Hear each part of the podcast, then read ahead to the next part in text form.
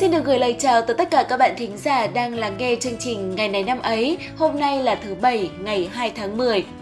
Các bạn thân mến, mở đầu chương trình xin được chia sẻ với các bạn một thông tin rất thú vị về văn hóa đời sống. Nhân ngày quốc tế cà phê mùng 1 tháng 10 vừa qua, Booking.com đã tiết lộ những điểm đến để thưởng thức cà phê được yêu thích nhất dựa theo đề xuất của du khách. Trong đó, thành phố Hồ Chí Minh của chúng ta xếp hạng thứ 7 trong top 10 điểm đến. Đây có lẽ cũng là điều không quá bất ngờ đúng không ạ? Bởi thành phố Hồ Chí Minh từ lâu đã rất nổi tiếng với văn hóa cà phê đặc sắc. Thậm chí người ta còn nói rằng muốn hiểu thành phố này, hãy khám phá văn hóa cà phê của nơi đây. Đến với Sài Gòn, bạn có thể bắt gặp những quán cà phê ở khắp mọi nơi, từ những con hẻm nhỏ tới những đại lộ rộng lớn. Đó có thể là quán cà phê sang chảnh với nội thất hiện đại, trang trí bắt mắt, hoặc cũng có thể chỉ là những quán cà phê dọc đường với những chiếc rổ nhựa chứa vài chiếc ly cũ kỹ. Không ai có thể thống kê chính xác được có bao nhiêu quán cà phê tại Sài Gòn vì biểu đồ cà phê ở đây chi chít biến đổi liên tục như một bầu trời sao cà phê sữa đá đã trở thành thương hiệu của Sài Gòn. Người Bắc vào Sài Gòn vài lần sẽ không thể hiểu nổi tại sao cái thứ nước đen đen, vàng phất mùi cà phê và ngọt như là chè đỗ đen đó lại được dân Sài Gòn chuộng tới như thế. Tối ngày tới sáng đêm, bất kể lúc nào, người dân Sài Gòn cũng có thể uống cà phê và quán cà phê cứ mở cửa là sẽ có khách. Được biết, trước đây, người Pháp mang cà phê đến Việt Nam, song người Sài Gòn đã biến tấu thức uống này bằng cách thêm một ít sữa đặc, tạo nên ly cà phê sữa đá đậm đà, hài hòa vị đắng và ngọt. Theo năm tháng, cà phê đã trở thành một nét văn hóa đặc sắc của Sài Gòn. Đại khách, bàn công chuyện, gặp gỡ bạn bè, muốn yên tĩnh để chiêm nghiệm bản thân và cuộc đời hay là muốn thư giãn thì người ta đều đến quán cà phê. Và khi dịch bệnh đi qua, nếu mà có dịp đến với Sài Gòn, bạn đừng quên thưởng thức loại thức uống đặc biệt này phải trải nghiệm cảm giác một lần làm người Sài Gòn các bạn nhé. Còn bây giờ thì chúng ta sẽ cùng chuyển sang phần tiếp theo của chương trình.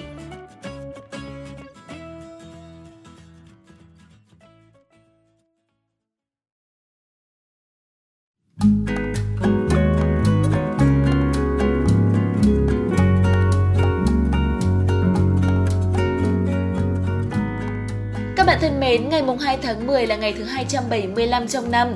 Xin được gửi lời chúc mừng sinh nhật tới tất cả các bạn thính giả đang lắng nghe chương trình có sinh nhật trong ngày hôm nay. Chúc các bạn sẽ có một ngày sinh nhật đáng nhớ với cảm giác hạnh phúc. Chúc các bạn sang tuổi mới sẽ có nhiều trải nghiệm, nhiều khám phá mới, phát hiện ra những điều thú vị của bản thân mà trước nay mình chưa biết. Chỉ còn 3 tháng nữa thôi là lại kết thúc năm 2021 rồi. Nếu còn dự định gì đó chưa thực hiện được thì hãy tăng tốc lên nhé.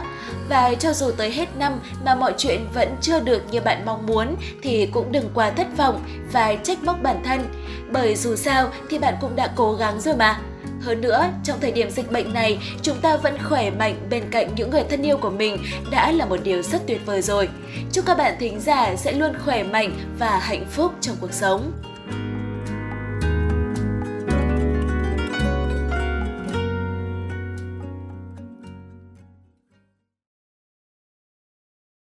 Đến với phần tiếp theo của chương trình, hãy đồng hành cùng với MC Viên Trà để tìm hiểu ý nghĩa của một câu danh ngôn và đó cũng chính là một bài học cuộc sống mà chúng mình muốn chia sẻ tới các bạn.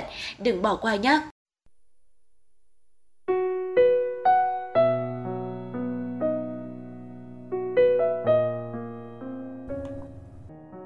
Xin Trà xin chào các thính giả thân yêu, các bạn thân mến, đã bao giờ bạn tự hỏi thành công là gì mà bao kẻ bỏ cả cuộc đời mình theo đuổi? Phải chăng đó là kết quả hoàn hảo trong công việc, sự chính xác đến từng chi tiết? Hay đó là cách nói khác của từ thành đạt, nghĩa là có được một cuộc sống giàu sang, được mọi người nể phục? Vậy thì bạn hãy dành chút thời gian để lặng mình suy ngẫm. Cuộc sống sẽ chỉ cho bạn những người thành đạt được thành công theo một cách giản dị đến bất ngờ.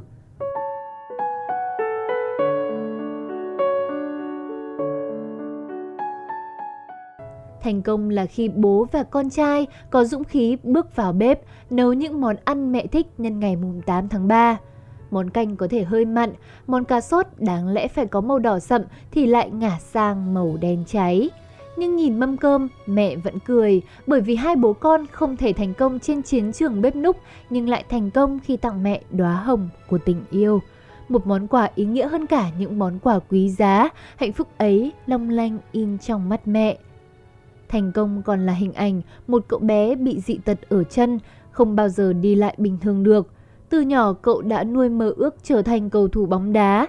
Sau bao nỗ lực khổ luyện, cậu bé trở thành cầu thủ dự bị trong một đội bóng nhỏ và chưa bao giờ được chính thức ra sân. Nhưng đó không phải là thất bại. Trái lại, thành công đã nở hoa khi cậu bé năm xưa với bao nghị lực và quyết tâm đã chiến thắng hoàn cảnh để theo đuổi mơ ước từ ngày bé. Thành công ấy liệu có mấy người đạt được? Sau mỗi mùa thi đại học, có bao sĩ tử buồn giàu khi biết mình trở thành tử sĩ. 27 điểm, cao thật đấy, nhưng cao mà làm gì khi nguyện vọng 1 lấy tới 27,5? Đó thật ra không phải là thất bại, mà chỉ là thành công bị trì hoãn mà thôi. Cuộc sống vẫn chào đón họ với nguyện vọng 2, nguyện vọng 3. Quan trọng là họ đã nỗ lực hết sức để khẳng định mình. Đó là ý nghĩa vẹn nguyên của các kỳ thi và cũng là bản chất của thành công. Nhiều năm trước, báo chí từng vinh danh một cậu học trò nghèo thi đậu đại học với vị trí thủ khoa. Đối với cậu, đó là một thành công lớn, nhưng có một thành công khác, lặng thầm mà lớn lao, đó là chiến thắng của một người cha gần 20 năm trời đạp xích lô nuôi con ăn học. Bao niềm tin và hy vọng hiện lên trên gương mặt vốn đã chịu nhiều khắc khổ. Và ngày cậu con trai đậu đại học cũng chính là ngày gặt hái thành công sau một hành trình dài của người cha. Có một nữ sinh tốt nghiệp đại học với tấm bằng loại ưu gần 20 năm trước. Với tài năng của mình, cô có thể gặt hái thành công trên con đường sự nghiệp và danh vọng. Nhưng cô sinh viên năm ấy đã chấp nhận hy sinh những cơ hội của đời mình để trở thành một người vợ đảm đang, một người mẹ dịu hiền của hai cô công chúa nhỏ.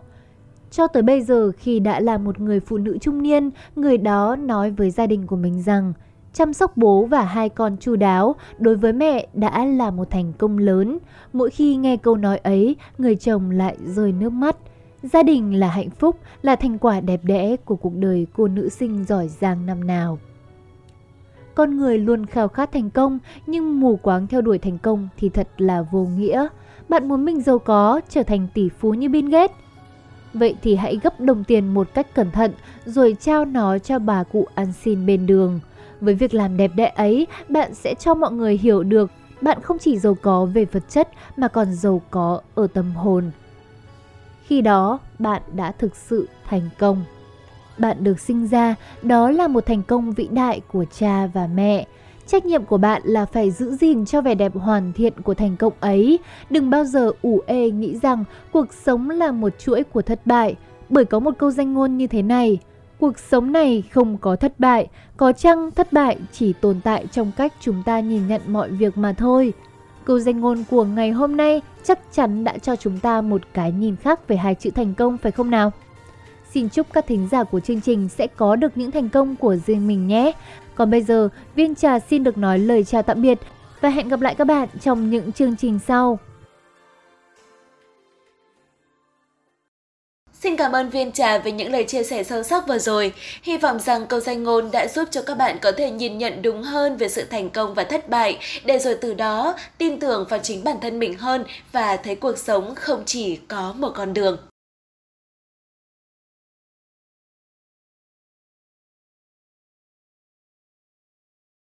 Bây giờ sẽ là thời gian để chúng ta cùng tìm hiểu xem ngày hôm nay trong quá khứ đã có những sự kiện nổi bật nào xảy ra. Đừng bỏ qua phần này bởi đây sẽ là những kiến thức rất thú vị và hai MC quen thuộc của chương trình sẽ đồng hành cùng với các bạn.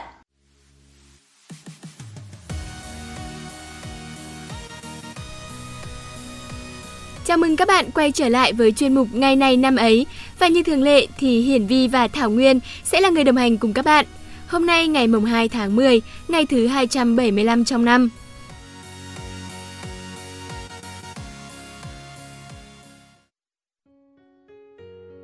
Ờ, hôm qua là ngày đầu tháng rồi nhưng mà hôm nay Vi mới được gặp các bạn. Vậy thì Vi xin chúc các bạn có một tháng thuận buồm xuôi gió nha.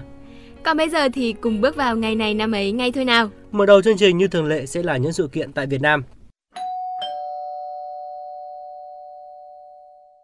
Trạng lường Lương Thế Vinh, nhà bác học kiệt xuất trong lịch sử dân tộc ta, mất ngày mùng 2 tháng 10 năm 1496, hưởng thọ 55 tuổi.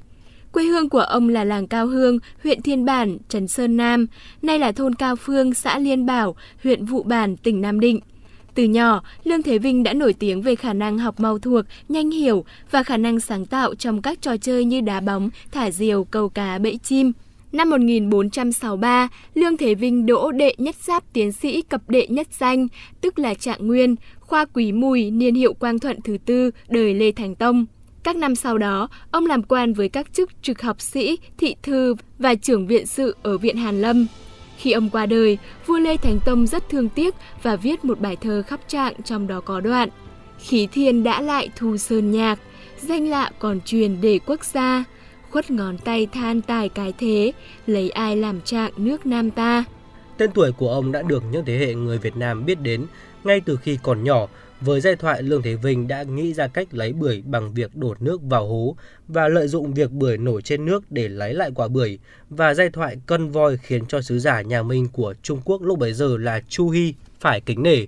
Ông được nhân dân gọi tên là Trạng Lương sau khi đỗ Trạng Nguyên.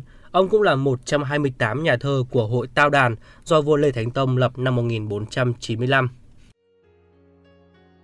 Chúng ta cùng chuyển sang thông tin tiếp theo. Ngày 2 tháng 10 năm 1936 là ngày khánh thành tuyến đường sắt Bắc Nam hay đường sắt thống nhất. Đây là tuyến đường sắt bắt đầu từ thủ đô Hà Nội và kết thúc tại thành phố Hồ Chí Minh. Đường sắt Bắc Nam chạy gần song song với quốc lộ 1A, có nhiều đoạn gặp nhau, nhất là tại các tỉnh lỵ. Tổng chiều dài toàn tuyến là 1.730 km, khổ rộng 1 m, đi qua 21 tỉnh thành trên cả nước – Cùng với tuyến đường sắt Hà Nội Đồng Đăng, tuyến đường sắt Bắc Nam là một phần của hệ thống tuyến đường sắt xuyên lục địa Á Âu. Thông tin tiếp theo là một thông tin trong lĩnh vực giải trí. Đối với những ai là fan của Đàm Vĩnh Hưng thì chắc chắn không thể quên hôm nay là sinh nhật của anh. Ông Hoàng Nhạc Việt sinh ngày 2 tháng 10 năm 1971 tại Điện Bàn, Quảng Nam. Anh còn có nickname là Mr. Đàm. Bên cạnh thể loại pop, anh còn hát rất nhiều các ca khúc nhạc tiền chiến mang tính chất trữ tình, cũng như nhạc Trịnh Công Sơn và nhạc vàng. Theo Đàm Vĩnh Hưng, trong một chương trình, anh thường hát nhiều dòng nhạc khác nhau, đôi khi là sở đoạn để tránh nhàm chán cho khán giả và vì nếu mình không thử các dòng nhạc khác nhau, mình không thể nào có nhiều khán giả, không thể sau nào cũng có mặt. Một điều nữa là để chứng minh mình đa năng, mình hát được nhiều dòng nhạc. Sự thành công của anh được thể hiện bởi những thành tích xuất sắc trong lĩnh vực âm nhạc như giải nhất ngôi sao Bạch Kim, giọng ca nam xuất sắc nhất năm 2003, Giải thưởng Làn sóng xanh, ca sĩ được yêu thích nhất trong năm 2004. Hai giải thưởng Làn sóng xanh, ca sĩ được yêu thích nhất và ca sĩ của năm 2005. Giải thưởng âm nhạc cống hiến 2007, ca sĩ xuất sắc nhất 2007. Năm giải thưởng Zing Music Award 2010 và ca sĩ được yêu thích nhất giải thưởng HTV Award năm 2010. Sự kiện cuối cùng diễn ra tại Việt Nam trong chương trình hôm nay đó là bác sĩ Trần Duy Hưng, mất ngày 2 tháng 10 năm 1988. Ông từng giữ các chức vụ Chủ tịch Ủy ban Hành chính đầu tiên và lâu nhất tại Hà Nội, Thứ trưởng Bộ Nội vụ, Thứ trưởng Bộ Y tế Chính phủ Việt Nam Dân Chủ Cộng Hòa. Ông sinh tại phố Hàng Bông, Hà Nội vào ngày 16 tháng 1 năm 1912. Ông học bác sĩ cùng lứa với các bác sĩ Tôn Thất Tùng, Đặng Văn Ngữ, Nguyễn Hữu Thuyết, Huỳnh Kham, Nhữ Thế Bảo. Ông là người đi đầu trong mọi phong trào, đã dẫn dắt thành phố Hà Nội đạt năng suất lúa cao nhất miền Bắc. Mọi hoạt động công thương nghiệp, chăn nuôi và ngay cả rau xanh luôn đi đầu cả nước. Hà Nội cũng là nơi đầu tiên có mô hình nhà lắp ghép rồi từ đó nhân ra các tỉnh. Trần Duy Hưng là một người sống giản dị, liêm khiết, luôn luôn tận tụy với dân. Ông luôn có mặt động viên kịp thời người dân trên các khu phố bị bom Mỹ tàn phá như là Khâm Thiên, An Dương, Bạch Mai, ngay cả trong 12 ngày đêm của trận Điện Biên Phủ trên không lịch sử tháng 12 năm 1972, Đại tướng Võ Nguyên Giáp đã nhận xét về ông, một con người của nhân dân, vì nhân dân là một trí thức để lại tấm gương sáng cho các thế hệ trí thức cả hôm nay và mai sau học tập. Nói theo, năm 1999, tên của ông được đặt cho một đường phố mới ở phía tây Hà Nội thuộc quận Cầu Giấy, đường Trần Duy Hưng nối từ ngã tư đường Nguyễn Trí Thanh, đường Láng đến ngã tư đường Phạm Hùng, Khoa Duy Tiến bác sĩ Trần Duy Hưng đã được nhà nước Việt Nam truy tặng huân chương Hồ Chí Minh vào ngày 3 tháng 2 năm 2015. Tiếp tục chương trình sẽ là những sự kiện nổi bật diễn ra trên thế giới. Một trong những cầu thủ tài năng nhất của bóng đá Argentina, Oman Sivori, sinh ngày mùng 2 tháng 10 năm 1935. Trong danh sách 125 cầu thủ xuất sắc nhất thế giới mọi thời đại, do FIFA công bố theo sự lựa chọn của Pele, một trong những hoạt động được tổ chức chào mừng kỷ niệm 100 năm ngày thành lập FIFA 1904-2004.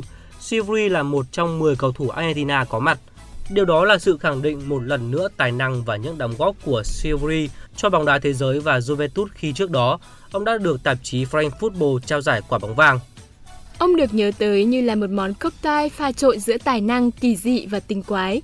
Người ta gọi ông âu yếm với biệt danh thiên thần với bộ mặt xấu xí, bởi dù không được điển trai, nhưng lối chơi của ông, tài năng của ông đã khiến những cổ động viên phát cuồng vào giai đoạn ấy. Chính ông là người làm cho các nhà vật lý thời ấy phải kiểm tra lại vài định luật. Đến đây thì thời lượng của ngày này năm ấy hôm nay đã hết. Xin cảm ơn các bạn đã chú ý lắng nghe. Xin chào và hẹn gặp lại.